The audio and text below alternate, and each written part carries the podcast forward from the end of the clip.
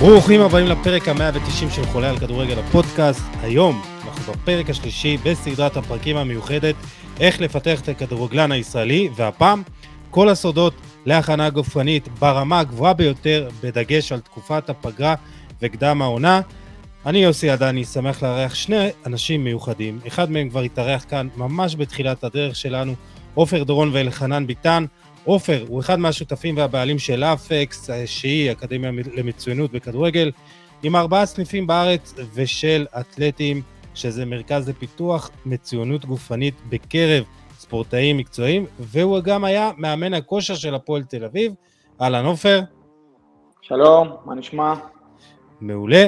ואלחנן הוא מאמן יכולות גופניות באתלטים, הוא ועירוני רמת גן בכדורסל, הוא בעל ניסיון וידע עשירים במגוון ענפי ספורט. אה, הוא זכה עם אה, ראשון לציון באליפות המדינה בכדורסל, אה, וגם הכין ספורטאית לאולימפיאדת טוקיו. אהלן אלחנן, מה העניינים? אהלן, אהלן, בוקר טוב. בוקר אור. Uh, טוב, לפני שנתחיל, uh, את האמת אני רוצה להתקיל אתכם קצת, uh, ואני רוצה שתספרו למאזינים והמאזינות שלנו, מתוך החוויה שלכם, למה uh, הכדורגלן הישראלי או הספורטאי הישראלי לא באמת עצלן, ואפילו לא פחות uh, מקצוען ממקבילו האירופאי או האמריקאי. נתחיל איתך, עופר. אז אה, שלום, שלום שוב. אה, אני, כן, אני אנפץ פה מיתוס. אה, הכדורגלן הישראלי לא שונה כמעט גופנית ביכולות שלו מהכדורגלן האירופאי או האמריקאי. כן יש הבדל קטן, ההבדל הוא בתרבות, שהוא, בתרבות הספורט שבה הוא צורך מגיל קטן.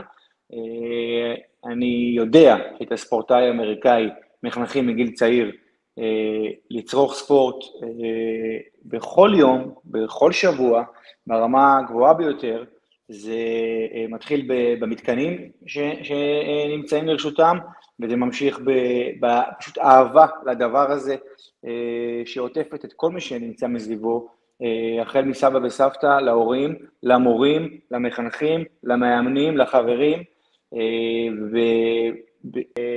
תרבות הספורט היא הבעיה העיקרית מבחינתי.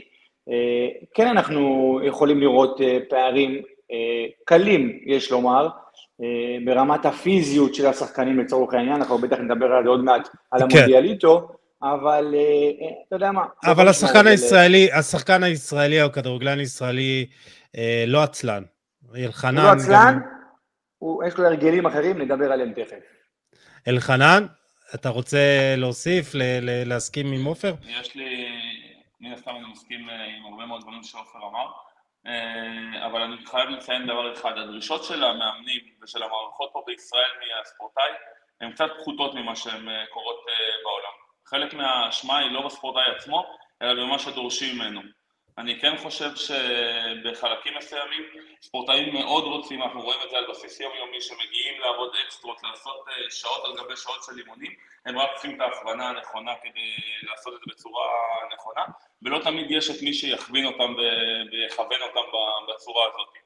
אז זה דבר אחד, ודבר שני, כמו שעופר הזכיר גם, שאנחנו עדיין קצת לוקים בחיסרון במתקנים, כי גם עם ספורטאים כן. מסוימים, בענפים מסוימים, אה, רוצים להתאמן, לא תמיד יש את המתקן המוצל או את המתקן המתאים לשפר את היכולות שלו. ואם אין לך שעות אולם או אין לך שעות מגרש, אה, בין אם זה סינתטי או בין אם זה דשא רגיל, אז אתה קצת בבעיה, כאילו גם אם הספורטאי רוצה עד מחר, אתה לא יכול אה, לספק לו את מה שהוא צריך. ושם לדעתי נעוץ גם העניין הזה של הפערים. בהחלט, ונדבר גם על העניין הזה. אז כמו שאמרתי בפתיח, אה, זה הפרק השלישי בסדרת הפרקים המיוחדת אה, של חולה על כדורגל הפודקאסט, איך לפתח את הכדורגלן הישראלי. הפרק הראשון היה עם ניר לוין, מאמן ישראלי שחי באנגליה ועובד בברייטון, ועם ניר דיברנו על סודות האימון באנגליה. ובפרק השני אירחנו את שלומי מיינר, מייסד והבעלים של Easy Coach, שהיא פלטפורמה לניהול, עיבוד וניתוח מידע למאמנים, מועדונים והתאחדויות. אה, והמערכת של שלומי נמצאת אה, בשימוש של נבחרות ישראל בשנה וחצי האחרונות, וגם אה, עוזרת להם בכל קבלת תהליך ההחלטות, קבלת ההחלטות שהם, שהם לוקחים. ואני ממליץ לכם מאוד uh, להאזין לפרקים הללו, ואני כמובן uh, מזכיר לכם, לדרג אותנו בספוטיפיי, לשתף, לתייג, uh, זה עוזר לנו מאוד, uh, ולעקוב אחרינו בכל הפלטפורמות, פייסבוק, טלגרם, טיק טוק, uh, וגם באתר המשודרג, כדורגל.קום.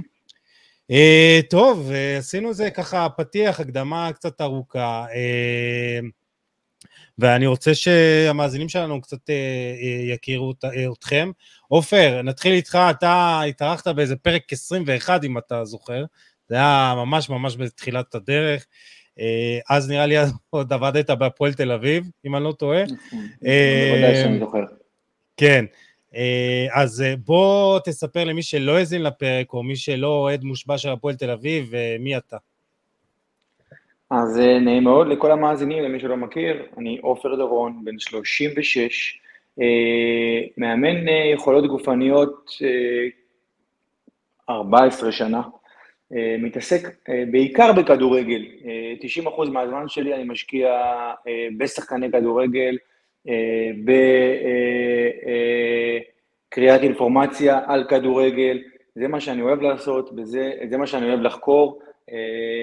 ואלה בעיקר הספורטאים שאני אוהב לאמן. כן, היום אני מאמן גם ספורטאים שונים מענפים שונים, וגם מזה מאוד נהנה, יחד עם אלחנן באתלטים. וזה ככה בקצרה, אני פחות אוהב לדבר על עצמי. כן, אני יודע, אני אה, רציתי להרים לכם גם כי מגיע. אה, אני מכיר את העבודה שלך, עופר, אנחנו בקשר כבר כמה, תקופה ארוכה, אה, ואת אלחנן אני לא מכיר, אז אלחנן, בוא תספר למאזינים ומאזינות, וגם לי, מי, מי אתה? אז, אז אני אלחנן ביטן, בן 40, נשוי לנועה ואבא לשני ילדים קטנים, קודם כל, כי המשפחה היא תמיד לפני הכל. ואני אימנתי המון שנים בכדורסל, משם אני מגיע, אני בעברי ג'ודוקה, אבל אחרי פציעה שעברתי בצבא החלטתי להיכנס לתחום הזה של הכושר. משם התחלתי במכבי ראשון מספר שנים, כמו שהזכרת בפתיח. אה, לאחר מכן אה, עברתי לנהל מחלקות נוער כאלה ואחרות אה, ברחבי הארץ בכדורסל. אה, עם גיחה קצרה לכדורגל, חזרה השנה, בשנתיים האחרונות לעירוני רמת גן כדורסל, אה, כולל העפלה היסטורית אה, לליגת העל השנה בחזרה.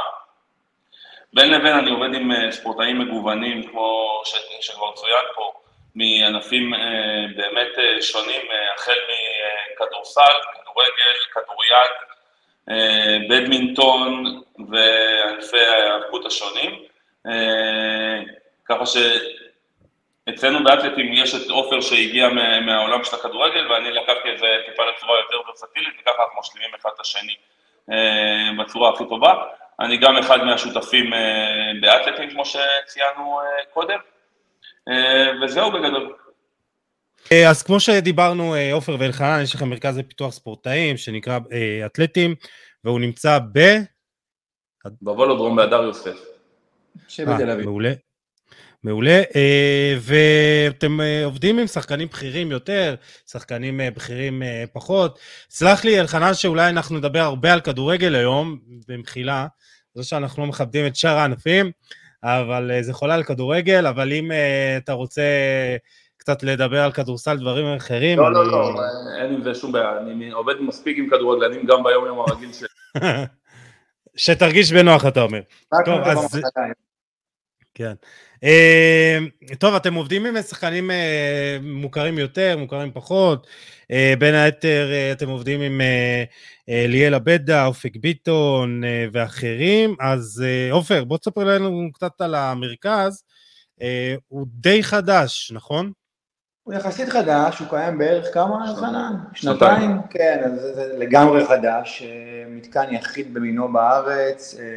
Uh, כן קיימים כאלה, כמו שציינו בהתחלה, אה, באירופה, אה, בארץ אין עוד כאלה, אה, מזמין את כולם לבוא ולבקר. בגדול המקום הוא מיועד לרוכבי אופניים, אבל הפכו אותו למרכז ספורט מדהים ובאמת יחיד במינו. אנחנו בעצם במרכזו יש חדר כושר, אבל ממש לא קונבנציונלי, עם open space מאוד גדול, אנחנו דוגלים בעבודה במרחב, בעבודה בתנועה. מי שיבוא ויראה את אופי העבודה שלנו, אני מניח שאם הוא יסתובב בחדרי כושר ברוב ימי חייו, אז הוא יראה עבודה קצת שונה. אנחנו מנתחים כל ענף שממנו מגיע הספורטאי, ועל פיו בונים את האמון. כמובן שיש עוד לא מספר גורמים כמו גיל הספורטאי והניסיון שלו, כמו גם התפקיד על המגרש שלו, ועל פי זה בעצם אנחנו בונים את שיטת העבודה שלנו עם הספורטאי, אנחנו עובדים בקבוצות מאוד קטנות, אנחנו מאמן עם ארבעה ספורטאים ולא יותר, כלומר המיקוד הוא אדיר, אנחנו עושים מה שאי אפשר לעשות בעצם בקבוצת כדורגל ולכן הם גם מגיעים אלינו כי הם מבינים שהיום בקבוצת כדורגל קשה מאוד להפיק אימונים שעוזרים לך לפתח יכולות אתלטיות ברמה מאוד גבוהה. כן אפשר לשפר כושר גופני, כן אפשר לשפר טכניקת משחק, הבנה טקטית כמובן וכל מה שמשתמע ממשחק הכדורגל, אבל יכולות קצה קצת קשה לשפר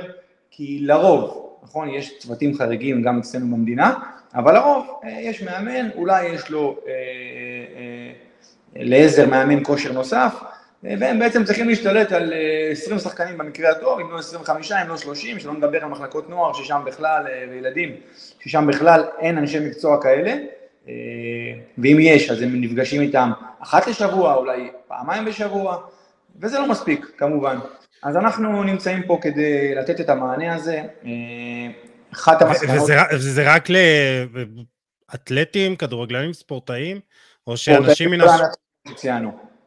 לא, אני אומר, אתה יודע, בן אדם מה, מה, מהשורה שרוצה להיכנס לכושר גם יכול להגיע, או שזה פתוח? לא, לא, אנחנו עובדים אך ורק עם ספורטאים תחרותיים, ממש ממש ממש מקרים חריגים באמת שאנחנו ככה מוצאים לנכון לסייע ולעזור, מסכים איתי? אנחנו מקבלים כי באמת יש מספיק ספורטאים שרוצים את עזרתנו וזה גם אנחנו, שנינו, חנן ואני מתמחים, זה מה שאנחנו יודעים לעשות הכי טוב. אחד הדברים שרציתי באמת לציין וחשוב לי באמת שאנשים ידעו את זה, דווקא שוב, אני לא אוהב לדבר על העבר שלי, אבל דווקא כשהייתי מאמן הכושר של הפועל תל אביב ונתקלתי בשחקנים שרוצים ללכת לעבוד עם מאמנים חיצוניים, נתקלתי בהמון המון מחסומים, נתקלתי בעיקר בקשיים בתקשורת. אנחנו היום רואים את הדברים בצורה שונה, אנחנו פותחים את שערינו, אנחנו לא מסתירים שום דבר, אני יוצר קשר עם כל מאמן כושר של שחקן שמגיע אליי, ופשוט חושף את העבודה שלי בפניו, אפילו מבקש את עזרתו, בעזרה בהעמסה נכונה, בהבנה של באיזה יום נמצא הספורטאי ביחס לתוכנית השבועית, ביחס לתוכנית החודשית, מה דעתו על העומסים שהוא חווה במהלך השבוע, במהלך החודש, ומנסה לדייק את העבודה ברמה הגבוהה ביותר. המאמנים גם מוזמנים להגיע ולראות, מוזמנים לבקש בקשות ייחודיות על פי היכרותם הטובה עם הספורטאי, ובעצם אני חושב שזה דבר שמייחד אותנו באמת מכל מקום אחר.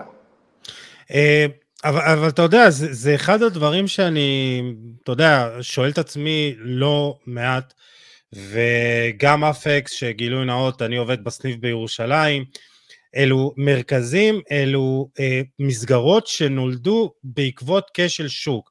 כלומר, זה תכנים, מעטפת שהשחקן אה, לא מקבל ב, ב, במחלקת הנוער שלו, בקבוצה שלו, ואז הוא נאלץ להשלים את זה בחוץ. עכשיו, מצד אחד זה טוב כי יש את האפשרות, יש את האנשים, את ההכשרה בחוץ, אבל אתה יודע, אה, לפעמים זה לא מפוקח, לפעמים גם לאותו שחקן אין את היכולת הכלכלית לגשת לשם. אה, אתם יודעים, לפעמים אני שואל את עצמי, אולי במקום מתוקן, שחקן לא היה צריך להגיע אליכם. אז אני לא, אני כאילו מבין את את, את מה שאתה אומר, ועדיין חושב שבסופו של דבר יש עוגה, אוקיי? שהמשאבים של קבוצות צריכים ללכת להשקיע במקום מסוים ואי אפשר להשקיע את הכל כמו, ש... כמו בשחקן ה-20, כמו בשחקן ההרכב, אלה העובדות לצערי, אוקיי? אין, אין פה צוותים מספיק גדולים שיכולים uh, להתאים את עצמם לכל עבודה, לכל ספורטאי שנמצא, זה נכון, ב, זה נכון בקבוצות, זה נכון בנבחרות, זה נכון בכל מקום uh, אחר. Uh, היתרון שלנו, דווקא מתוך זה שאנחנו עובדים עם הספורטאים בצורה האישית, זה שאנחנו גם שומעים אותם טיפה מחוץ לקבוצה. לא תמיד בתוך קבוצה יש כאילו איזה שהם דברים שהספורטאי רוצה לחשוף או לא, כי זה ישפיע על החוזה שלו או על uh, כל דבר אחר, ואיתנו הוא מרגיש יותר בנוח. אז אני לא בטוח ש, שזה מה שהיה, שאם הקבוצות היו מטפלות בזה, הם לא היו מגיעים אלינו לצורך העניין. אבל uh, כן, יש מקום לשיפור גם בקבוצות מבחינת הגודל של הצוותים, כאילו אם אנחנו דיברנו בהתחלה על צוותים באירופה או בארצות הברית, ברור שלכל מאמן כושר אחד יש תחתיו שניים או שלושה או ארבעה מאמני כושר אה, שיכולים לעבוד עם לפי חוליות אה, התקפה, הגנה או כל דבר אחר, או לפי כל חלוקה אחרת, אבל, אה, אבל כרגע אנחנו חיים בישראל ואנחנו עושים את הכי טוב שאנחנו יכולים עם, עם מה שנתון. ואנחנו באתלטים נולדנו באמת מהצורך ש, ששחקנים ישראלים יוכלו לעשות את הקפיצת מדרגה הפיזית שלהם בצורה הכי טובה שאפשר. Uh, טוב, אז uh, נדבר גם על ההבדלים הפיזיים בין שחקנים ישראלים לבין אלו באירופה וגם על גילאים שונים, אבל כמו שאמרתי, אנחנו נתמקד בתקופה הזו של הפגרה וקדם העונה. Uh, אנחנו נמצאים כעת בתקופה של uh, בין העונות, uh, חוץ מהנבחרות כמובן, אבל מרבית הכדורגלנים ב- בישראל נמצאים כעת uh, בתקופה הזאת. של בין סיום עונה אחת לבין התחלה של עונה חדשה. אה, יש כאלה שיתחילו להתאמן עם קבוצות כבר בעוד כחודש, אנחנו מקליטים תחילת אה, יוני, אה, יש כאלה שיתחילו להתאמן בסוף החודש, תחילת חודש יולי, אבל במחלקות נמוכות, מחלקות נוער, יש כאלה שיתחילו להתאמן באמצע יולי, תחילת אוגוסט. אני רוצה ככה לשאול את עופר, איך התקופה הזאת מתאפיינת מבחינה גופנית? אה, בפגרה, על מה יותר אה, חשוב לעבוד, על מה פחות? אז תראה, אה, הדבר הראשון שספורטאי צריך בפגרה הוא מנוחה, אוקיי? כולם מדברים תמיד על עבודה קשה, עבודה, עבודה, עבודה, אבל צריך לזכור שכדורגל, בעצם העונה נמשכת רוב ימות השנה, כלומר הפגרה היא בעצם חודש במקרה הטוב, אולי חודש וחצי במקרה הטוב, אבל אה, יש, יש, יש קבוצות שהפגרה שלהן היא, היא עשרה או ארבע עשרה יום, אה, קרי מכבי חיפה, אוקיי? שסיימה לא מזמן ומשחקת באירופה מאוד מוקדם.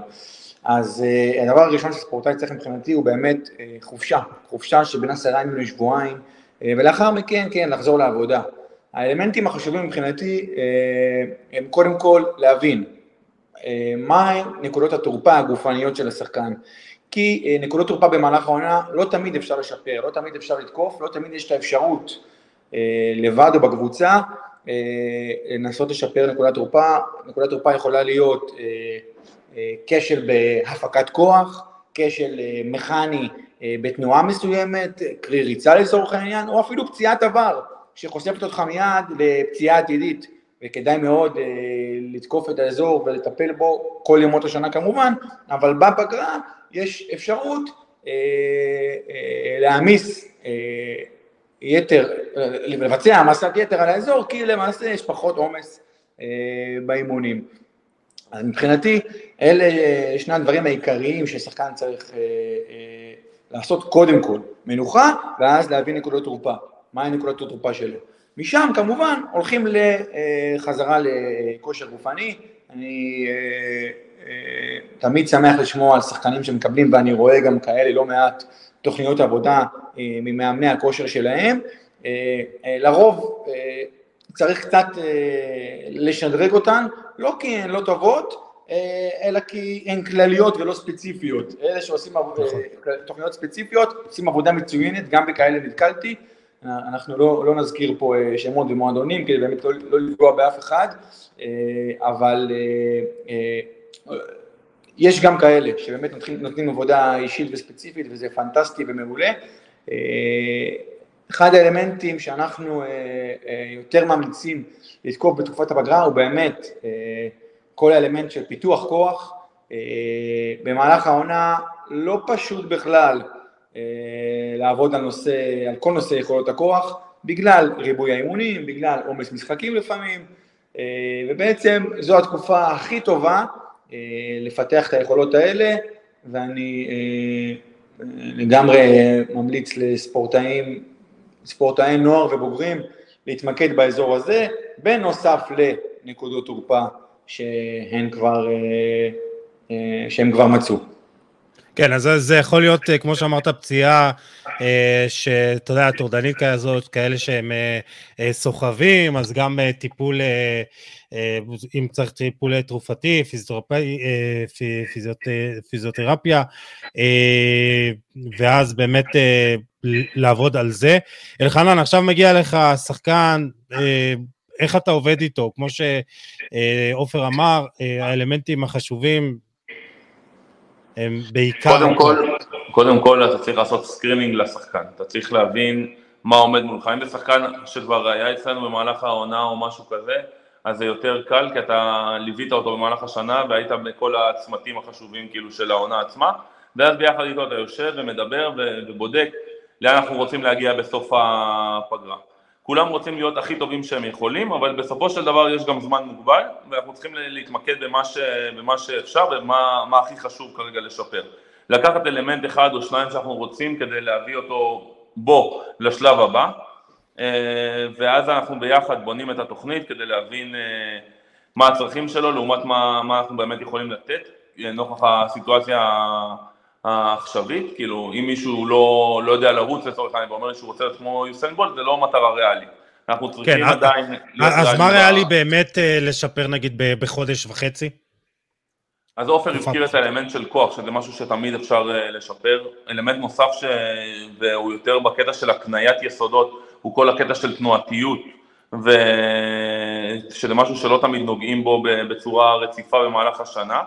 אה, אנחנו יכולים לראות אה, שחקנים שמגיעים בלי איזושהי יכולת תנועתית, הם כן זזים על המגרש מן הסתם, אבל לא שולטים לגמרי בכל מיני שרירים אה, כאלה ואחרים, שאני לא אעלה אותך בפרטים שלהם, ואז אנחנו זה כן יכולים להקנות לו איזושהי רוטינה שהוא יוכל לקחת מהפגרה לתוך העונה עצמה, ואז גם במהלך השנה להשתפר ולהגיע למקום שאליו אנחנו שואפים.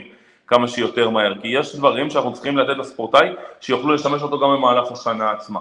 אז כמו שאמרתי, אלמנט כוח, עבודת כוח זה דבר אחד, דבר שני זה, התנועה, זה התנועתיות, ודבר אה, שלישי זה כאילו איזשהו mindset לגבי איך השנה אמורה להיראות מבחינת אה, אה, הרגלי עבודה וכאלה. זה הדברים שעליהם אנחנו כן היינו רוצים להתמקד עם הספורטאים שלנו בתקופה הזאת. כי אנחנו לא פה רק בשביל לתת להם איזה פתרון לזמן קצר, אנחנו רוצים ממש ללוות אותם במהלך השנה, כדי לראות את השיפור בצעד אחרי צעד לעבר המטרה הגדולה שלהם. כאילו, לכל עונה יש את הסיום עונה שלה, ואחריה יש עוד קפיצת מדרגה שרוצים לעשות, אנחנו בונים את זה step by step. אני ברשותך אוסיף משהו קטן, יוסי.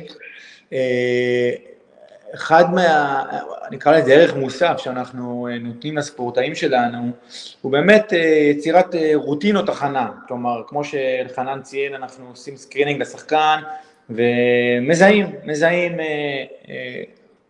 מנסים לזהות כשלים בעיקר, כי עליהם אנחנו רוצים לעבוד ואותם אנחנו רוצים לשפר, ואנחנו בעצם יוצרים להם סוג של רוטינות עבודה, שהם לוקחים איתם אחרי זה הביתה, לוקחים איתם ומבצעים אותם, אם זה לפני אימון, אנחנו עוזרים להם באמת לתכנן את השבוע, את השנה כמובן, אבל כשיורדים יותר לרמת המיקרו, את השבוע, ולייצר אה, רוטינה לכל יום, באמת רוטינה ש, שתכין אותם טוב מאוד לאימונים, ש, ש, ש, שתעזור להם אה, להיכנס ברמה הטובה ביותר באימון, לאימון, זה דבר שכל אה, ספורטאי שמגיע אלינו בעצם אנחנו יוצרים לו רגלים חדשים, אנחנו לא מתיימרים לחנך אף אחד, אבל אנחנו כן רוצים אה, להכיר לספורטאים את האפשרות לעבוד לבד, לדאוג לעצמם, לא לסמוך על זה שאני מגיע לקבוצה והחינוך של הקבוצה הוא זה שיכין אותי, כי אני זה לא השחקן השני ולא הרביעי ולא החמש עשרה של הקבוצה, אני זה אני ואני צריך להכין את עצמי, אני צריך שמישהו ידע. אה, אה, לעזור לי בדבר הזה ולכוון אותי, כי מה לעשות, שחקנים הם לא, לא בקיאים בחומר כמונו לפחות, אה, וזה ערך מוסף אה, אדיר שהשחקן אה, שמגיע אלינו, כל שחקן מכל ענף, מקבל. טוב, אני, אני אכנס לרוטינה הזאת, או איך אה, נראה שבוע האימונים של שחקן קצת יותר בהמשך. אני רוצה uh, להתמקד אולי באימון הכוח. בתקופה הזאת, אה, הזכרת את זה, עופר, שבמהלך העונה, אי אפשר באמת להעמיס, כי זה גם אימונים וגם משחקים, ולפעמים שני אימונים בשבוע, והתקופה הזאת של הפגרה, וגם של קדם העונה אולי, זו תקופה שכן אפשר להעמיס מבחינה אה, של אימון כוח, יכול להיות גם אה, אה, אפילו שלושה אימוני כוח אה, בשבוע, אולי גם יותר, אה, ואפשר לעלות משקלים, אפשר לעלות במשקל מי שצריך ולהתחזק, אז איך נראה אימון כוח כזה במהלך הפגרה? אני, אני רק רוצה לתקן משהו, בהחלט אפשר להעמיס במהלך העונה, אה, גם במהלך אה, שבוע אימונים רגיל, עם משחק כמו שאנחנו אה, רגילים ביום שבת, יש בהחלט יום בשבוע שאפשר לתקוף אימון כוח ולהעמיס, אבל יום בשבוע, לבצע אימון כוח אחת לשבוע, הוא בעצם סוג של שימור יכולות הכוח, נכון, אותן פיתחנו כן. במהלך תקופת ההכנה. בתקופת ההכנה אנחנו באמת מנסים לתקוף תחילה את הכוח הבסיסי אה, של השחקן, את יכולות הכוח הבסיסיות, כלומר, מנסים לעזור לו אה, תחילה, אם הוא צריך, אם יש צורך להעלות מסה שרירית, אז כמובן אנחנו מתחילים בתהליך היפרטרופי של העלאת מסה שרירית, שהוא לוקח קצת זמן, זה לא לוקח יום ולא יומיים, הוא לוקח מספר שבועות, עם ספורטאים מסוימים גם מספר חודשים. לאחר מכן ממש הולכים לכיוון הרמת משקלים, העמסה גבוהה, לעזור לשחקן להתמודד עם משקלים גבוהים ב, על, על שרירים שונים, בזוויות שונות, ב, אה, אה, במנחים שונים, אה, אם זה בסיסיים שלא קשורים ספציפית לענף, וכמובן בשלב מאוחר יותר לוקחים את כל העבודה והופכים אותה לעבודה ספציפית יותר לכדורגל, אחר כך גם לתפקיד, זה, זה בעצם תהליך ש... שלוקח קצת זמן, הוא לוקח קצת זמן, הוא לא, הוא לא מסתיים בתקופת ההכנה, הוא ממש לא מסתיים בתקופת ההכנה.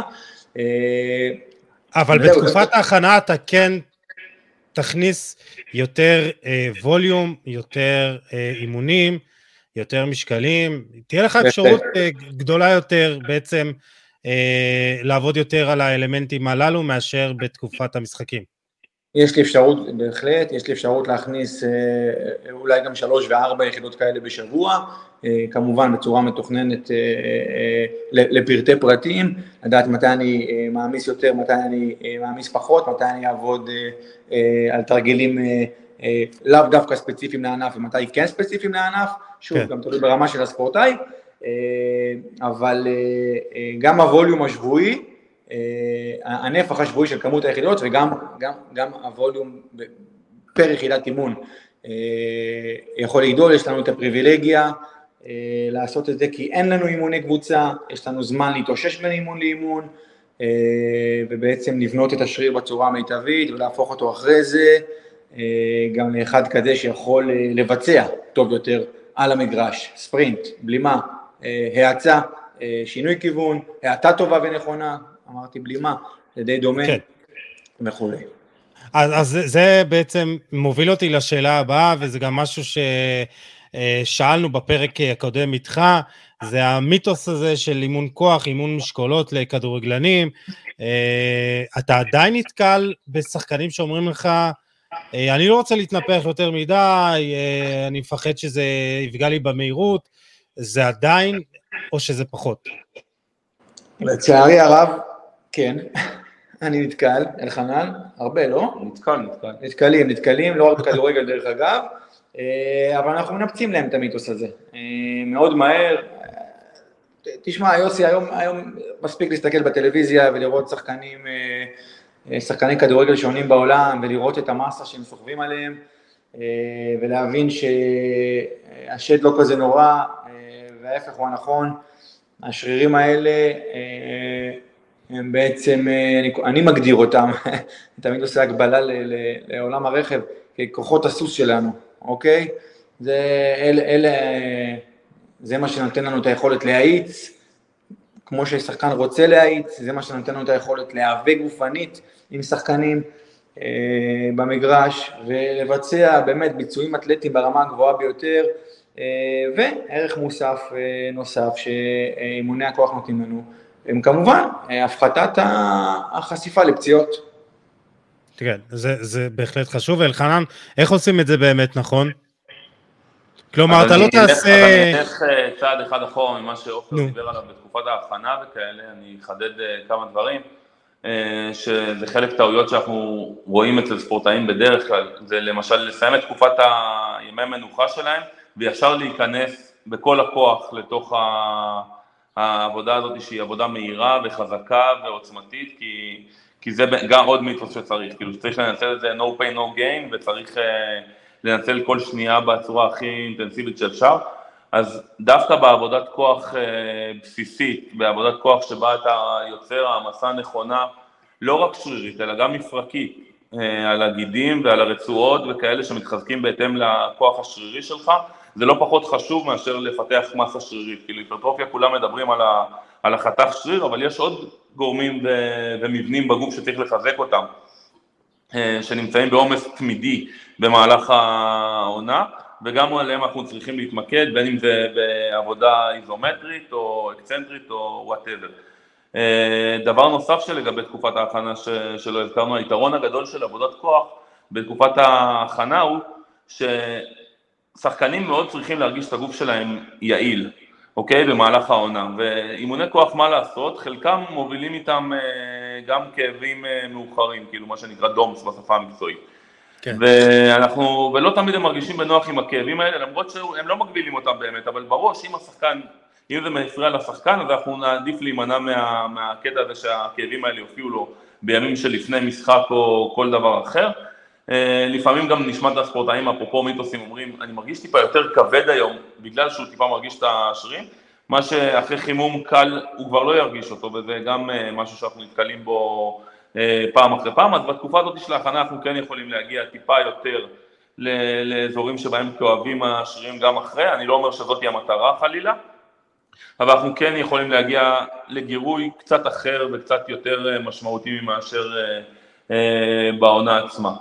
לגבי המסה השרירית של השחקנים, אז אה, דווקא מהענפים הכי, הכי בסיסיים שבהם אנחנו רואים את זה, כאילו פוטבול, אה, כדורסל או כל דבר אחר, אנחנו רואים ספורטאים מאוד גבוהים, מאוד חזקים, מאוד גדולים פיזית, כאילו שמשקלית הם מאוד גדולים, אבל עם מסה שרירית מאוד מכובדת, שבעצם אה, גורמת להם לנוע במרחב בצורה יעילה, ששומרת עליהם באמת מפציעות, כי זה הדבר היחידי המוכח באמת להפחית פציעות.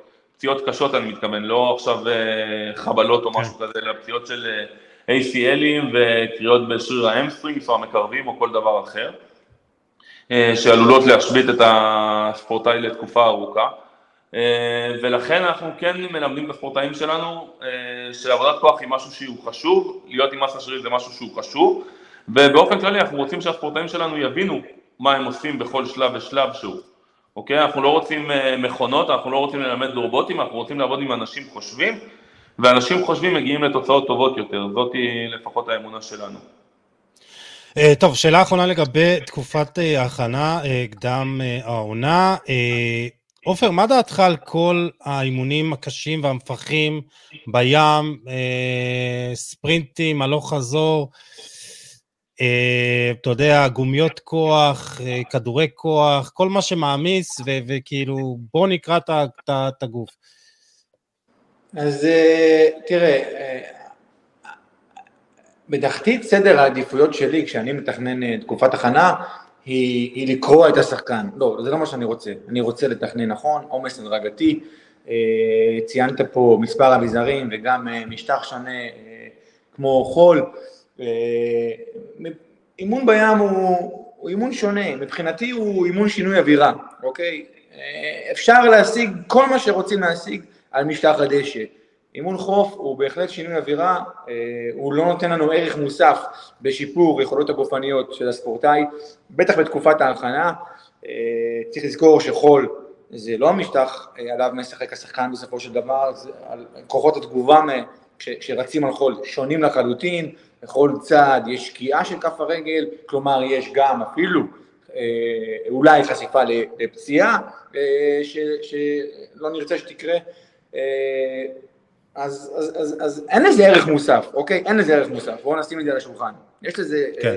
ערך מוסף אך ורק באספקט של שינוי אווירה. אם ציינת עכשיו גומיות וכדורי כוח, אלה בסך הכל אביזרים, אחלה אביזרים, אוקיי. להשגת התנגדות במישורי עבודה שונים, זה הכל, אפשר לעשות את זה גם על ידי דחיפת שחקן או משיכת שחקן, אפשר להחליף כדור כוח במשקולת, אפשר להחליף כדור כוח בווסט, אפשר גם להשתמש בכדור כוח, זה בסדר גמור. אבל, אבל לא... צריך, להבין, צריך להבין מה המטרה. בדיוק, צריך להבין מה המטרה, לשם מה אנחנו משתמשים בכדור הכוח. לצורך העניין, אני אשתמש בכדורי כוח יותר עם אה, שחקן כדורסל שאוחז כדור במהלך המשחק, מאשר עם שחקן כדורגל שלא אוחז כדור בידיים במהלך המשחק, אבל כן, גם שחקני כדורגל יגיעו אליי ויעבדו עם כדורי כוח, אין בזה שום דבר רע, אם זה, אם זה אה, מסייע לי להשיג את המטרה. זה הכל, שוב, זה אה, כדור כוח, גומיית כוח, משקולת, בוסו, פיתה, אלה אביזרים, אוקיי? אלה אביזרים הם, הם ממש לא אה, אה, מה שיעזור לנו אה, לשפר יכולת כזאת או אחרת. כן. אם אה, המאמן תכנן את האימון אה, ורצה להעמיס, לצורך העניין, על שחקן תוך כדי ריצה, אז עדיף לו להעמיס עם גומייה ולא עם כדור כוח. מהסיבה הפשוטה שגומייה אפשר לחבר לצורך העניין לגדר או להחזיק אותה על ידי שחקן אחר והיא תתנגד בכיוון הריצה. כדור כוח נכון. לצורך העניין ריצה עם כדור כוח לצורך העניין, אם השחקן לא רץ עם משהו בידיים, כמו שחקן כדורגל, מבחינתי היא מיותרת לגמרי. אין שום אה, משמעות וערך מוסף לדבר הזה. אה, אבל, אבל מבחינה, אבל האימונים האלה כביכול נועדו לשפר את הכושר האירובי, ודי צריך לקחת בחשבון ש... להגיע לתחילת אה, קדם העונה, לתחילת האימונים, אתה לא צריך להיות בכושר הכי גבוה שלך מבחינה אירובית. אוקיי, אז אני כן רוצה... צריך... כן. אז אני רוצה להתייחס דווקא ולחדד כמה דברים שעופר אמר. בסופו של דבר לא האביזרים עושים את האימון, אלא המאמן עושה את האימון uh, עצמו, אוקיי? וצריכה להיות לכל נכון. אימון איזושהי מטרה וסיבה ש... שהיא מתבצעת. אם נגעת כרגע באלמנט הגופני האירובי, או הכושר הגופני, כמו שאוהבים לקרוא לו בכל מיני מקומות, אז כן. uh, יש, יש הבדל בין ריצה שהיא תהיה ריצה על חול הים או באיצטדיון או אפילו ספרינטים במגרש עצמו לבין המיומנות שהשחקן צריך אה, לשלוט בה במהלך המשחק. זה אומר שיש כושר ספציפי לענף עצמו. ורוב האימון, הכושר הגופני, מה שנקרא, יתקיים רק על ידי האימונים של הקבוצה עצמם. אם הקבוצה מתכננת אותם בצורה טובה, של, שהקצבים יהיו טובים, שהאימונים יהיו האימוני כדורגל יהיו בהתאם בשטחים, שיהיו בהתאם במשך זמן הנכון, וכאלה ככה השחקן יגיע בצורה הרבה יותר טובה מאשר כל עבודת ספרינט, פארטלג, אינטרוולים או כל דבר אחר ש, שאנחנו נוהגים לראות. וכמו שעופר אמר, בוודאי שאף פעם הסיבה היא לא לקרוע את השחקן, זאת היא לא המטרה, המטרה היא להביא את השחקן כן. לכושר הגופני או, או למצב הפיזי הכי טוב שהוא יכול לביצוע המשימה שאנחנו רוצים ממנו, שזה להיות שחקן כדורגל ברמות הכי גבוהות ש, שאותו שחקן יכול להגיע אליהן. כן, אבל ספציפית בתקופת הפגרה, אתה לא צריך עכשיו לרוץ כל יום ולרוץ בחולות ולעשות ספרינטים. אתה רוצה שיהיה לך, אתה רוצה שיהיה לך כושר אירובי בסיסי שממנו נכון, אתה תגיע, כן. ולאט לאט בהדרגה לבנות את הכושר של המשחק עצמו. בסופו של דבר כושר, אה, כאילו כל העבודה האינטנסיבית אקסטרה הזאת לא תורמת אה, יותר מדי, היא רק גם שוחקת מנטלית את הספורטאים. בדיוק. ו- ולא בהכרח תמיד מביאה את הדברים הנכונים אה, לספורטאי עצמו כרגע למשחק. אין סיבה שבחודש אה, ספטמבר השחקן יהיה בכושר שיא שלו, זה לא נכון מבחינה גופנית, כי את הפיק צריך להגיע לקראת סוף העונה או אמצע העונה לשלבים החשובים והקריטיים בקריירה של אה, כל, כאילו, לפי העונה של כל שחקן. לא, בסדר, אני, אני גם חייב לאשר את מה שאני טוען, אז אני שמח שככה אתם אה, מאשרים לי את החשיבה. יוסי, אה, לשאלתך, כן. אה, הסבולת האירובית, הסבולת האירובית לא צריכה להוות בורג מרכזי או אלמנט מרכזי בתקופת הפגרה. כן. יש מספיק זמן בתקופת ההכנה של הקבוצה, וגם כשמתחילה העונה, כמו שאמרתי, ממשיכים לעבוד על יכולות כושר גופני כאלה ואחרות, לא רק אה, יכולת אה, רובית, אה, ולכן בתקופת הפגרה דווקא כדאי קצת להוריד אימפקטים, קצת לחשוף את הגוף לפ... לפחות אימפקטים על, ה... על המפרקים, על הרצועות, על השרירים, ולקחת את זה למקום טיפה שונה. כן. אפשר ללכת לשחק כדורסל, אולי, אתה יודע, בשביל הכיף, לשנות אווירה, או לעשות פעילות אירובית אחרת.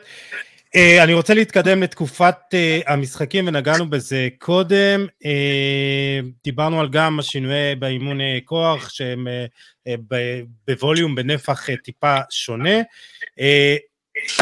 אני רוצה שנדבר אלחנן על השילוב בין תוכנית הקבוצה לבין התוכנית האישית וגם פה כמו שאמרתם אתם תמיד נמצאים בשיתוף פעולה uh, עם מאמני הכושר של הקבוצות על מנת באמת לא לגרום לעומס ולא לעבוד על אותם מרכיבים שעבדתם באימון או שהשחקן עבד באימוני הקבוצות. אוקיי, okay, אז אה, דבר ראשון, אבל חשוב לי לחדד משהו. עומס הוא לא דבר כן. שלילי, אוקיי? Okay? כאילו תמיד מדברים על עומס בתור משהו שלילי.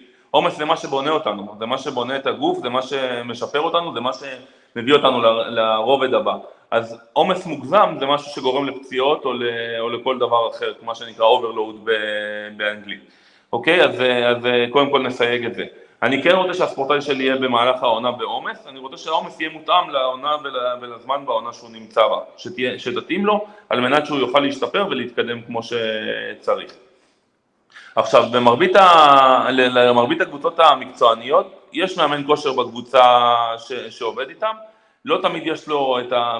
בזמינות את הציוד אה, המספיק כבד אה, לעשות אה, אימון כוח ברמה שהיא מספקת, אפילו אותו, כי אני מניח שאם היית מראיין פה מתוך 12 מאמני הכושר של ליגת העל, היית מוצא שלפחות שישה מתוכם היו רוצים טיפה יותר ציוד או יותר אפשרות לעבוד בעבודת כוח טובה ואיכותית יותר, עם ציוד תואם, אבל מתמודדים עם מה שיש. ולכן אנחנו תמיד אה, נדבר עם המאמן כושר של הקבוצה, נרצה לשמוע מה הוא כן עשה, ועליהם אם צריך לעשות נוספות אנחנו נוסיף באימונים אצלנו. בצורה שונה, במחלקות נוער, אין, לא, ברוב מחלקות הנוער אין את האופציה הזאת בכלל, ואז אנחנו נתקלים ב, בספורטאים שכמעט ולא עושים עבודת כוח במהלך השבוע. ואז כשמגיע אליי ספורטאי צעיר או אה, בגילאי נוער, ואומר לי כמה פעמים בשבוע אני צריך לעשות uh, חדר כושר, תמיד השאלה, תמיד התשובה שלי חוזרת אליו בשאלה, אומרת לו, אני, אני תמיד אומר, חבר שלך שרוצה ללכת לים עם ריבועים, כמה פעמים בשבוע הוא הולך לחדר כושר במהלך השבוע? והתשובה שלהם היא לרוב היא שלוש או ארבע פעמים בשבוע. אז אני אומר לו, אז אם חבר שלך שזאת המטרה שלו, ללכת לים עם ריבועים, מתאמן שלוש פעמים בשבוע, אז אתה שהגוף שלך הוא הכלי שלך, לא תתאמן את אותו מספר יחידות כדי לשמר אותו?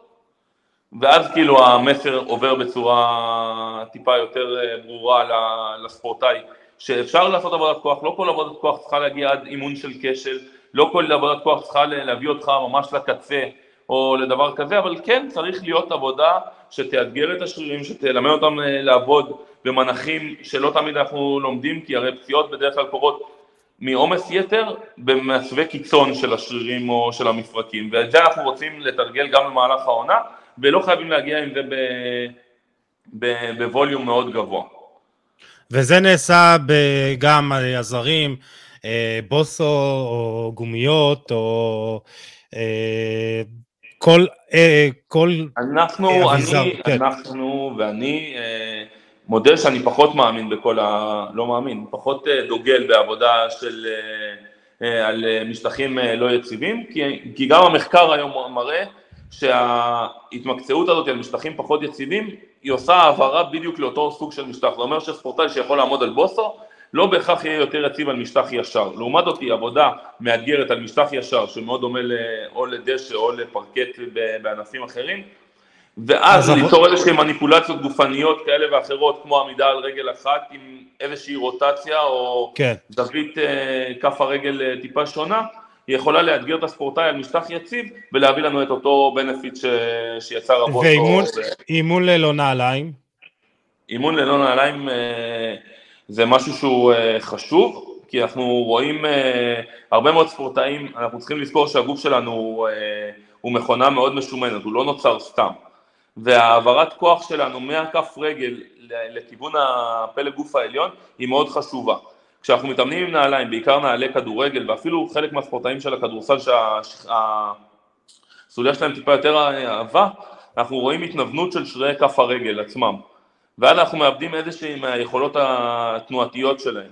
ולכן אנחנו, כשאנחנו יגיעו אלינו ספורטאים, חלקם יתאמנו בלי נעליים כי אנחנו נרצה להחיות מחדש וללמד את הפונקציות של להעביר את הכוח משרירי כף הרגל הקטנים, כולל הפלקסורים וכאלה, כלפי מעלה לשרירי השוק, לברך, לירך וכן הלאה, כאילו אז, אז לכן יש פה איזשהו, כן, איזשהו ערך מוסף לבצע אימונים שהם, שאנחנו יחפים.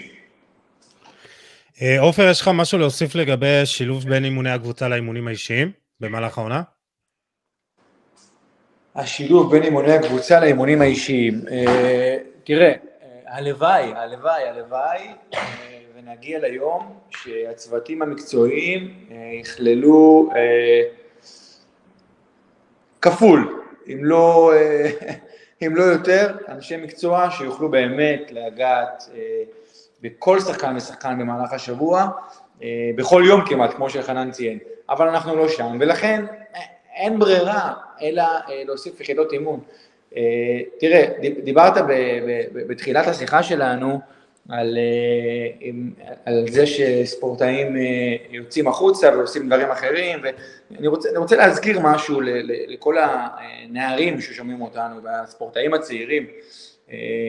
פעם כולם היו מסיימים את הבית ספר, הולכים הביתה, לאכול צהריים ויוצאים החוצה ומתאמנים בלי לדעת שהם מתאמנים, אם זה על ידי משחק, אם זה על ידי uh, המתקנים בגן שעשועים, עושים כל מיני דברים שבעצם דורשים מהם לא מעט כוח, היום זה כמעט לא קורה, לצערנו, ובעצם צריך ללכת ולבצע את האימונים האלה uh, בנוסף uh, ולשפר מיומנויות ספציפיות, הספורט היום, לא רק כדורגל, אוקיי, נהיה הרבה יותר מקצועני, נהיה הרבה יותר אתלטי, אה, אין על זה ויכוח, אנחנו רואים את זה בכל הענפים, והספורטאים וה, של היום, לא רק שפחתו להם שעות האימון ביחס לספורטאים של פעם, אה, הם, הם, גם, הם גם, הדרישות של המשחק עלו, כלומר, כן.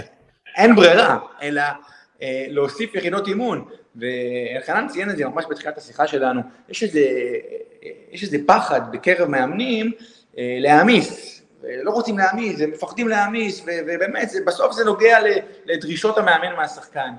אה, עכשיו, הם, הם, הם, הם בעצם פוחדים להעמיס, אני חושב, אני, אני, אני לא רוצה לפגוע פה באוכלוסייה שלמה, אבל הרבה פעמים אה, מחוסר ידע, באמת מחוסר הבנה של העמסה נכונה, רק תשפר את השחקן ותגרום לו להיות ספורטאי טוב יותר, אתלט טוב יותר, אה, ואפילו fighter על המגרש, כי הוא, כי הוא נדרש באימונים, אני אוהב להשתמש בביטוי, לאכול דשא. והוא יביא את זה בסוף למשחק, אם אנחנו דורשים מהם מעט באימונים, אל תצפו אחרי זה שבמשחק תהיה לכם, תהיה לכם מכונה משומנת על המגרש, זה לא יקרה. אם אין לכם מכונת עבודה, חנן אמר יפה ואנחנו אוהבים מאוד להשתמש במושג הזה, חושבת על המגרש, לא תהיה לכם מכונת עבודה חושבת במשחק.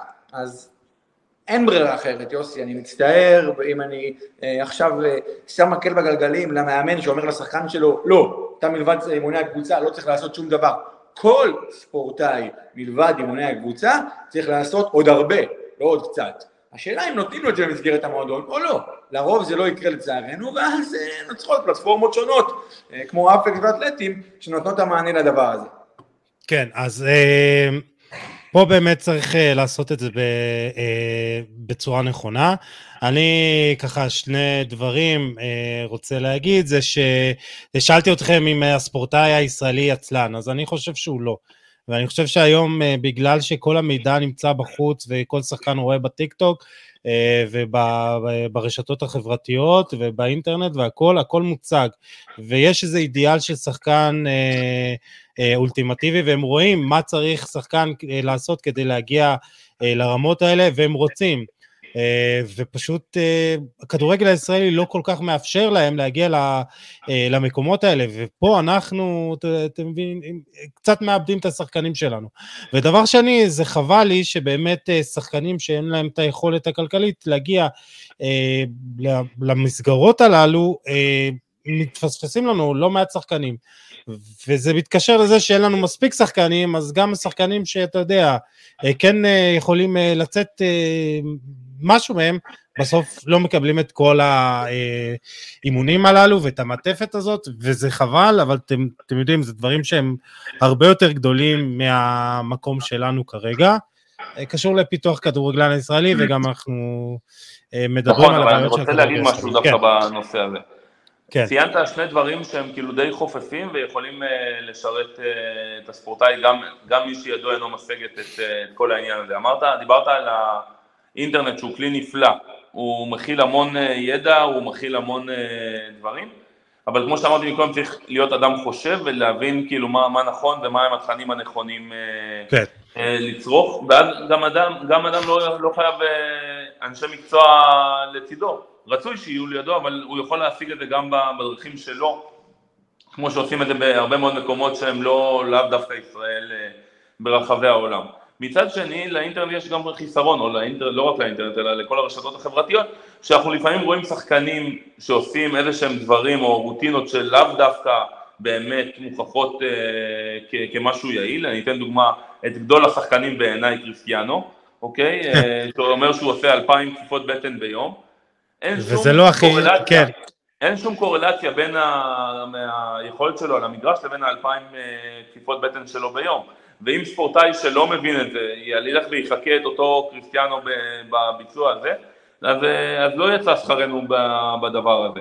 אנחנו כן רוצים שהחומרים האלה יהיו נגישים לשחקנים, וחלק מהעניין הוא שאנחנו עכשיו באתלטים ננסה לשים כמה שיותר חומרים ענייניים, כדי שגם מי שידו אינו משגת יוכל לקרוא ולהבין מה ההיגיון שעומד מאחורי כל דבר ו... ועניין, כדי שגם גם אנשים אה, מן היישוב יוכלו להבין מה נכון ומה לא נכון ולמה לא נכון, לא רק לבוא ולהגיד לא נכון, כי הכי קל לבוא ולהגיד לא, לא, זה שטויות, אה, זה צריך לפרט ולהסביר ו... ולנתח כל דבר ולמי הוא מתאים ומה הוא מתאים. יוסי, אני חייב לומר משהו לכל הספורטאים כן. הצעירים שיקשיבו לנו ב... ב... אה, בפלטפורמה הנפלאה שלך.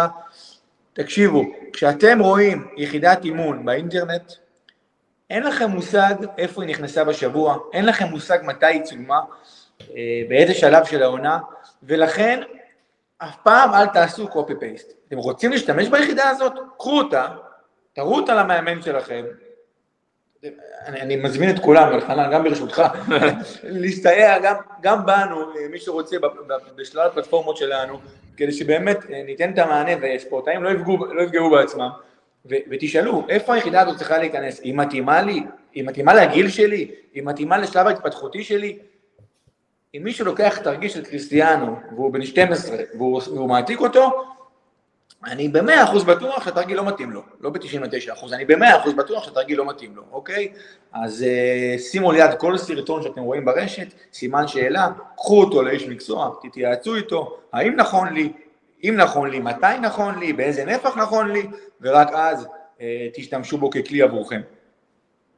אה, מסכים איתך. אה, טוב, לפני שנגיע לנושא האחרון, שזה הנבחרת אה, אה, עד גיל 20, הזכרתם רוטינות אה, במהלך העונה. זה גם נושא רחב, אבל ככה, אם יש לכם איזה משפט שניים, איך אמור להיראות עשר דקות, רבע שעה של לפני אימון של שחקן, אז uh, ככה גם נזרוק כמה טיפים בחינם, כי זה גם מה שחשוב לי בפלטפורמה הזאת, להנגיש מידע וכמה שיותר מידע איכותי וטוב ומקצועי uh, לכלל האוכלוסייה, לכל מי ששמע אותנו. אז איך, איך אמורה לראות רוטינה לפני אימון? אוקיי, okay, אז הרוטינה, כאילו, מן הסתם שחקנים מגיעים לפני האימון, הם לא מגיעים על הבאזר שלו, נכון? הם לא מגיעים שנייה לפני.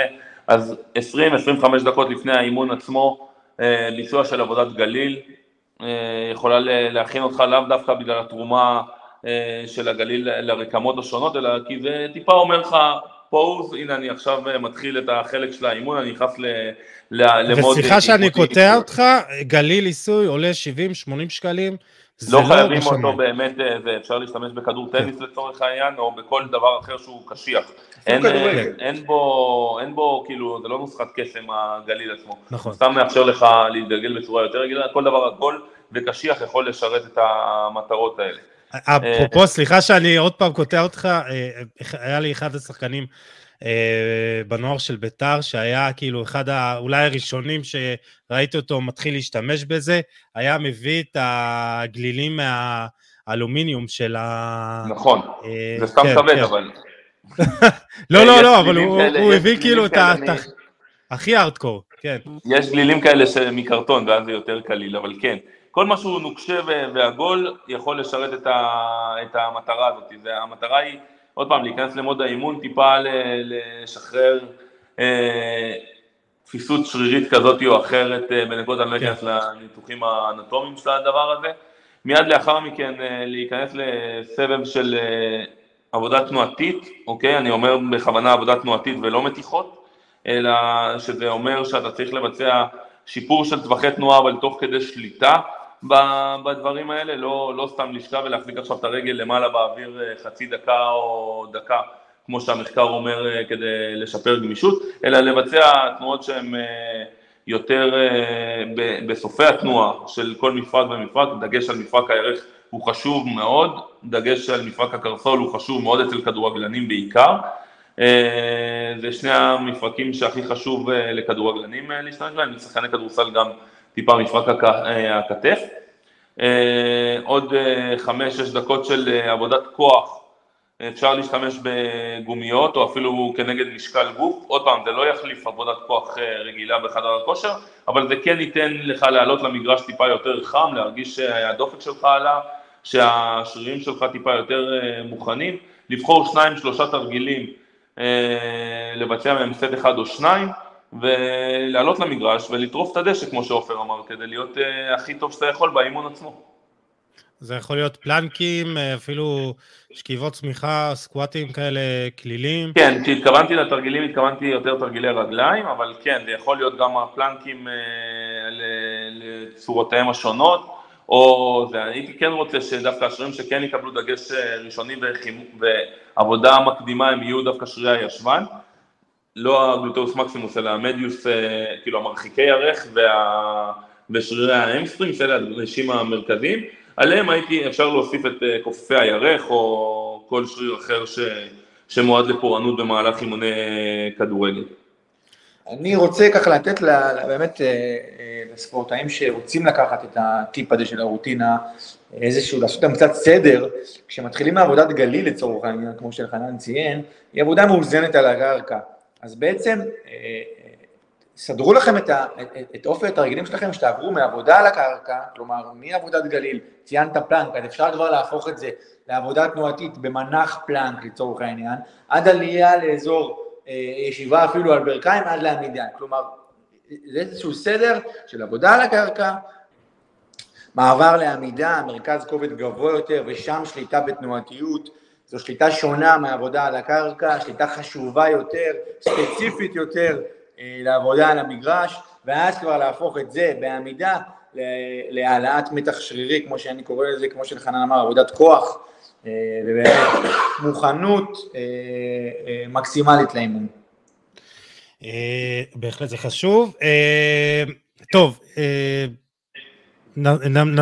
נסיים עם הנבחרת עד גיל 20 והפלה שלה לחצי גמר המונדיאליטו. אה, קצת הארכנו בשאר הנושאים, אבל כן חשוב לי לגעת בזה.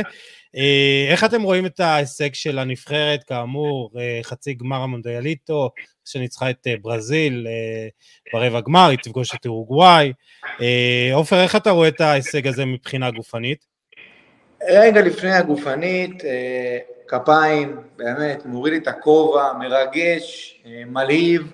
אני באמת, באמת לכל הצוות והשחקנים, רוצה להגיד כל הכבוד, אני, אני מוריד בפניהם את הכובע, הישג היסטורי, אדיר, עילאי, אה, ותראה, אה, אני שומע, אני שומע רכשים ברקע על, על, על הכושר הגופני, בהתחלה אה, ירדו עליהם ואחרי זה שיבחו אותם, חבר'ה, הם עושים את העבודה, והם עושים את העבודה אה, בשליש האחרון, אם לא בהערכה של המשחק, כלומר השחקנים האלה אה, בעלי כושר גופני מספק, צריך לזכור ולשים את זה על השולחן, לא מעט שחקנים, אוקיי, לא שיחקו הרבה במהלך העונה, כלומר נכון. אה, הצוות שקיבל אותם בסוף העונה קיבל לא מעט שחקנים עם מעט מאוד, מעט מאוד דקות מגרש במהלך העונה, ובעצם ייצר להם אה, דקות משחק במהלך תקופת ההכנה שלהם. זה אתגר, זה אתגר, חבר'ה, זה, זה אתגר לא פשוט, אוקיי? במהלך העונה הצוות כמעט ולא פוגש את השחקנים, הוא אמנם עוקב אחריהם, אמנם בקשר איתם, אמנם רואה מה הם עושים באימונים ועל המגרש, אבל הוא קיבל פה לא מעט שחקנים שלא שיחקו במהלך העונה, ולהביא אותם עכשיו לכזה פיק בטורניר קצר יחסית, אה, ברמה כזאת, זה באמת, זה מבחינתי שאפו ענק, אה, והבדלים, אני, ההבדלים היחידים שאני רואה, זה באמת אה, הסייז של השחקנים, אני רואה אצלנו קצת יותר שחקנים רזים וצנומים, בלי, בלי מסה עליהם, לא כולם, חלקם כמובן, ואני רואה הרבה יותר שחקנים אפריקאים שכן, גם יש להם איזשהו יתרון גנטי אולי, אבל אפשר, אפשר לצמצם את, ה, את היתרון הזה עם עבודה נכונה וטובה ובנייה ארוכת טווח מגיל צעיר עד גיל בוגר של השחקנים שנמצאים בו כמעט עכשיו, כמעט בוגרים, כמעט סיימו את תהליך ההתפתחות שלהם אה, ותהליך ההתבגרות שלהם ובאמת להביא אותם ל, ל, לרמה אה, גופנית מבחינת אה, יכולות כוח ומסה שרירית שהם סוחבים עליהם, שגם תעזור להם לשפר ביצועים ולסחוב טוב יותר את כל משקל הזה של הגוף אה, לאורך זמן, אבל זאת לא העבודה של, של הצוות הזה, זאת עבודה של כן, כולנו, החל מגיל קטן, אה, הצוות הזה, לי נותר רק באמת אה, להוריד את הכובע בפניו, לשבח אותו, לפאר אותו, למחוא להם כפיים, להתרגש בשבילם, לאחל להם הצלחה בחצי הגמר והלוואי ואמן ובגמר ואולי נראה פה משהו שלא זכינו לראות מעולם, אבל חבר'ה, הם הכריעו את המשחקים בדקות הכי קשות, בדקות אז ש... זהו, אז, אז, אז אני, אני חייב להגיד לך, כי, כי יש הבדל בין הטורניר הזה לבין הטורניר הקודם, זו אותה נבחרת שנה אה, אחרי, ובטורניר הקודם, בגמר נגד אנגליה, אתה ראית שהנבחרת במהלך המחצית השנייה כבר זכותה בהערכה, הם כבר נפלו מהרגליים, והיה לי את החשש הזה מול ברזיל בהערכה. ומול ברזיל בהערכה הם הראו ש... זה ממש לא, כאילו, הם התקדמו גם מהבחינה הזאת. אה, בהערכה הם, הם לחצו גבוה, הם, הם היו עם עשרה שחקנים בחצי של ברזיל, הם החיו את המשחק, הבקיעו שני שערים, חזרו מפיגור, ואמרתי, וואו, התקדמנו גם מהבחינה הזאת, וכמו שאמרת עופר, וזה לנוכח זה שכוכבים אה, של הנבחרת, עוגנים כמו מדמון וטורג'מן כמעט ולא ראו את דשא, אה, אני לא יודע מה היה יכול לקרות אם אפילו הם היו מקבלים דשא, הם אפילו היו מתקדמים יותר. כן, אלחנן, רצית להגיד משהו. רציתי להגיד, א', אה, אה, באמת הישג מרשים של הנבחרת אה, עצמה, זה רק מחזק אבל את מה שדיברנו עליו מקודם, שאימונים קצביים של הקבוצה של הנבחרת במהלך ההכנה וכאלה, הם אלה שיביאו את השחקנים האלה לכושר הכי טוב שלהם. זה מתקשר למה שדיברנו עליו מבחינה אירובית, כאילו שהנה עובדה, אני, יש לנו שני שחקנים שמשחקים שם אה, בנבחרת, אה, אילי פיינגולד והדר פוקס, שהדר כרגע עוד לא שיחק, אבל אילי משחק אה, בכל המשחקים של הנבחרת ועשה את ההכנה רגע, את, אתם אחראים לבנייה הגופנית שלו? תשמע, הוא סוס. כן. אז תודה. אז, אז מהבחינה הזאת אני כן יכול לבוא ולהגיד ש, שזה הישג מרשים, אבל זה מוכיח שהעבודה של הצוות עצמה, של בעיקר המאמנים ו, וכאלה, אה, עזרה להם להגיע לכושר אה, משחק בצורה יותר טובה, גם אנחנו צריכים לזכור שיש פה אלמנט אה, פסיכולוגי לא פשוט, כאילו אתה פתאום נמצא בעמדה של האנדרדוג, אין לך מה להפסיד, אתה יכול להרשות לעצמך ואתה כבר רואה את, ה, את, ה, את, ה, את החצי גמר בעיניים, אז אתה נותן את כל מה שיש לך, אני רוצה, אני רוצה להאמין שזה גם צורך הישרדותי וזה מוכיח מאוד שהחלק המנטלי גם מאוד חזק בחבר'ה הצעירים האלה. דבר נוסף שדיברת עליו לגבי ההבדל מהשנה הקודמת, אז הטורניר הזה הוא טיפה שונה, יש להם טיפה יותר ימים של התאוששות בין משחק למשחק, מה שהיה פחות בטורניר הקודם. כן. ודבר נוסף, שהוא הגיל שלהם, הם, טיפה, הם שנה טיפה יותר בוגרים, הם עברו את החוויות האלה שנה שעברה, אנשים לומדים, זה מוכיח שאנשים חושבים ומנוסים הם טיפה יותר טובים, והם לקחו את ה... הסיקו את המסקנות משנה שעברה והגיעו בצורה טובה לטורניר הזה גם כן, ובהחלט שאפו גדול על ההישג הזה, אמן והם אה, יגיעו יותר גבוה אפילו. אז אני כן רוצה לחדד את הנושא הזה של מעבר בין נוער לבוגרים, ואנחנו רואים שהוא לא כל כך פשוט, ואמרנו ששחקנים פה לא מקבלים מספיק דקות משחק, ובסוף אני אומר, אם לא, כל, לא חבל לבזבז את ההישגים הללו, ואנחנו רואים שאנחנו כן מצליחים לצמצם את הפערים באיכות אולי של השחקנים, אה, ואז בסוף הם מגיעים לבוגרים ולא רואים דשא, במקרה הטוב מקבלים פירורי דקות, כמו שקיבל אה, תורג'מן במכבי תל אביב ואילי מדמון בביתר ירושלים, ואז אנחנו מאבדים אותם, ואז כל ההתקדמות היפה הזאת שהם עושים, והעבודה היפה, יורדת לפח. עופר, איך אנחנו עושים את המעבר הזה מהקצב, כי אנחנו, זה משחק שונה לחלוטין, נוער זה לא בוגרים. אה, ראיתי איזה קטע מאוד יפה של המנהל האקדמיה של מנצ'סטר יונייטד, אני מאוד מקווה שאני אגיע לזה ואני אפרסם את זה בדף, אבל הוא דיבר שם אה, על הצורך הזה שהוא מעדיף ששחקנים לא יהיו בקבוצת הנוער של, של מנצ'סטר, של יונייטד, והם יצאו החוצה לקבל כדורגל בוגרים. אה, ואני, אני, ואני אומר שזה הדבר העיקרי, לגרום לשחקנים המוכשרים הללו לצאת, לשחק בוגרים, בין אם זה בליגת על, אה, לאומית, אפילו ליגה א', אם הם יכולים לצאת לחו"ל זה מדהים כמובן, אבל חבל לנו לפספס את ההישג המדהים הזה.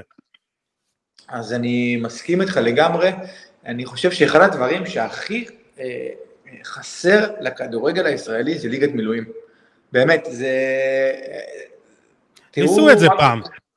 ניסו, אז, אז, אז זה לא היה מספיק טוב, כי אה, בכל מדינה באירופה, לכל אה, קבוצה שמכבדת את עצמה, יש אה, קבוצת מילואים. פה, בשנים האחרונות, מועדונים גדולים מנסים לייצר איזושהי קבוצת בת, לפעמים זה עובד יותר, לפעמים זה עובד פחות, בסופו של דבר, ליגת מילואים היא ההכנה הטובה ביותר של שחקן נוער לשחקן בוגרים, אבל אנחנו לא שם כרגע וזה לא קורה, ולכן בואו נתעסק במה שיש ולא במה שאין. שחקני נוער, שאנחנו נחשפים להמון, באמת, אנחנו נחשפים להמון שחקנים צעירים שמתלבטים, שמגיעים לשנה האחרונה, לשנה שהם מה שנקרא חריגים בקבוצת הנוער, כן. לא יודעים מה לעשות, אז אני באמת ממליץ לכל שחקן שמגיע לשלב הזה, אם יש באפשרותו אה, ללכת לשחק בליגה נמוכה בקבוצה בוגרת, לעשות את זה, לעשות את זה, לצבור דקות משחק, לצבור ניסיון ו- ולנסות להגיע אה, מוכן ביותר אה, לקבוצת הבוגרים, אבל גם שחקני נוער שלוקחים את עצמם בידיים ומשתלבים מדי פעם בקבוצת בוגרים, ותראה, אה, אני, אני, אני שוב לא אוהב לדבר על העבר, אבל אה, כשאני אה, הייתי בהפועל תל אביב ונדרשתי להכין מספר שחקנים אה, לקבוצה הבוגרת, אז באמת, אחד הדברים הראשונים שעשיתי, אה, או אחת מנקודות התורפה הראשונות שנתקלתי בהן, הם באמת המשקל שלהם, הם, היו, הם לא היו מספיק פיזיים, מספיק, לא, לא הייתה להם מספיק מסה כדי להתמודד עם שחקן בוגר. זה הדבר הראשון שאני תקפתי איתם, אני חושב שכל שחקן אה, נוער צריך לשאול את עצמו, האם אני, האם אני יכול היום להתמודד, אם אני, אם אני בלם, אם אני יכול להתמודד עם אה, חלוץ כמו, כמו פיירו לצורך העניין, אם אני יכול, אם אני יכול באמת, אני רואה היום את למקין אה, ואת אור ישראלו, ואני גאה בהם, באמת, אני גאה בהם כי... מדהימים. הם שחקנים שהיום יכולים לשחק לדעתי בכל קבוצה בליגת העל. להשתלב בצורה כזאת או אחרת בכל הרכב. וככה אני רוצה לראות אה, שחקנים, שחקנים שגם אה, אינטליגנטים מבינים את המשחק, גם מאוד פיזיים וגם פייטרים. היום אני, באמת, רוב שחקני הנבחרת הם כאלה לדעתי, ומגיעה לכל, לכל אחד מהם מגיעה הזדמנות להוכיח את עצמו בקבוצה בוגרת. בטח לאלה שלא שיחקו והיום מראים לכולם מה הם שווים מול שחקנים ברמה מאוד גבוהה. אה, אבל שחקנים צעירים, לכו לשחק כדורגל, אה, גם בליגה נמוכה אם צריך, אה, או בקבוצה נחותה יחסית, אני אומר, אני עושה, עושה מרכאות, לא רואים אותי, יקשיבו לי, אבל כי שחקנים במועדונים גדולים כמו תורג'מן, הוא, הוא צריך לשחק, הוא צריך לשחק בשבילו, בשביל ההתקדמות שלו, באמת בשביל לא ללכת אחורה, ו, ולא בושה לשחק בקבוצה שהיא לא מכבי תל אביב, אוקיי, אתה עדיין שייך למועדון, אבל לך תשתפשף. ותראו כמה שחקנים יצאו ממכבי תל אביב לשחק בקבוצות קטנות וחזרו טובים יותר. דוגמה אחת, דן גלזר. איפה הוא היה בביתר תל אביב, נתניה, וחזר למכבי, דן משודרג, אוקיי? הוכיח את עצמו. אז אני רוצה להוסיף אבל משהו אה, קצת שונה מעופר, אני מסכים איתו בהרבה מאוד אה, מקרים, אבל צריך לזכור שספורט ברמות הגבוהות שלו, ברמת הבוגרים, הוא בסופו של דבר עניין גם כלכלי, ועניין של הצלחות והפסדים.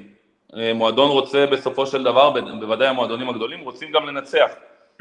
ולכן, אם הם חושבים שיש להם כרגע בסגל שחקנים שהם עדיפים על פני השחקנים הצעירים, אז באמת הפתרון הוא ללכת לשחק בקבוצות אחרות, ויש לנו דוגמה מצוינת של שני שחקנים צעירים, אחד זה הדר שכבר ציינתי אותו, ששיחק כל העונה ב...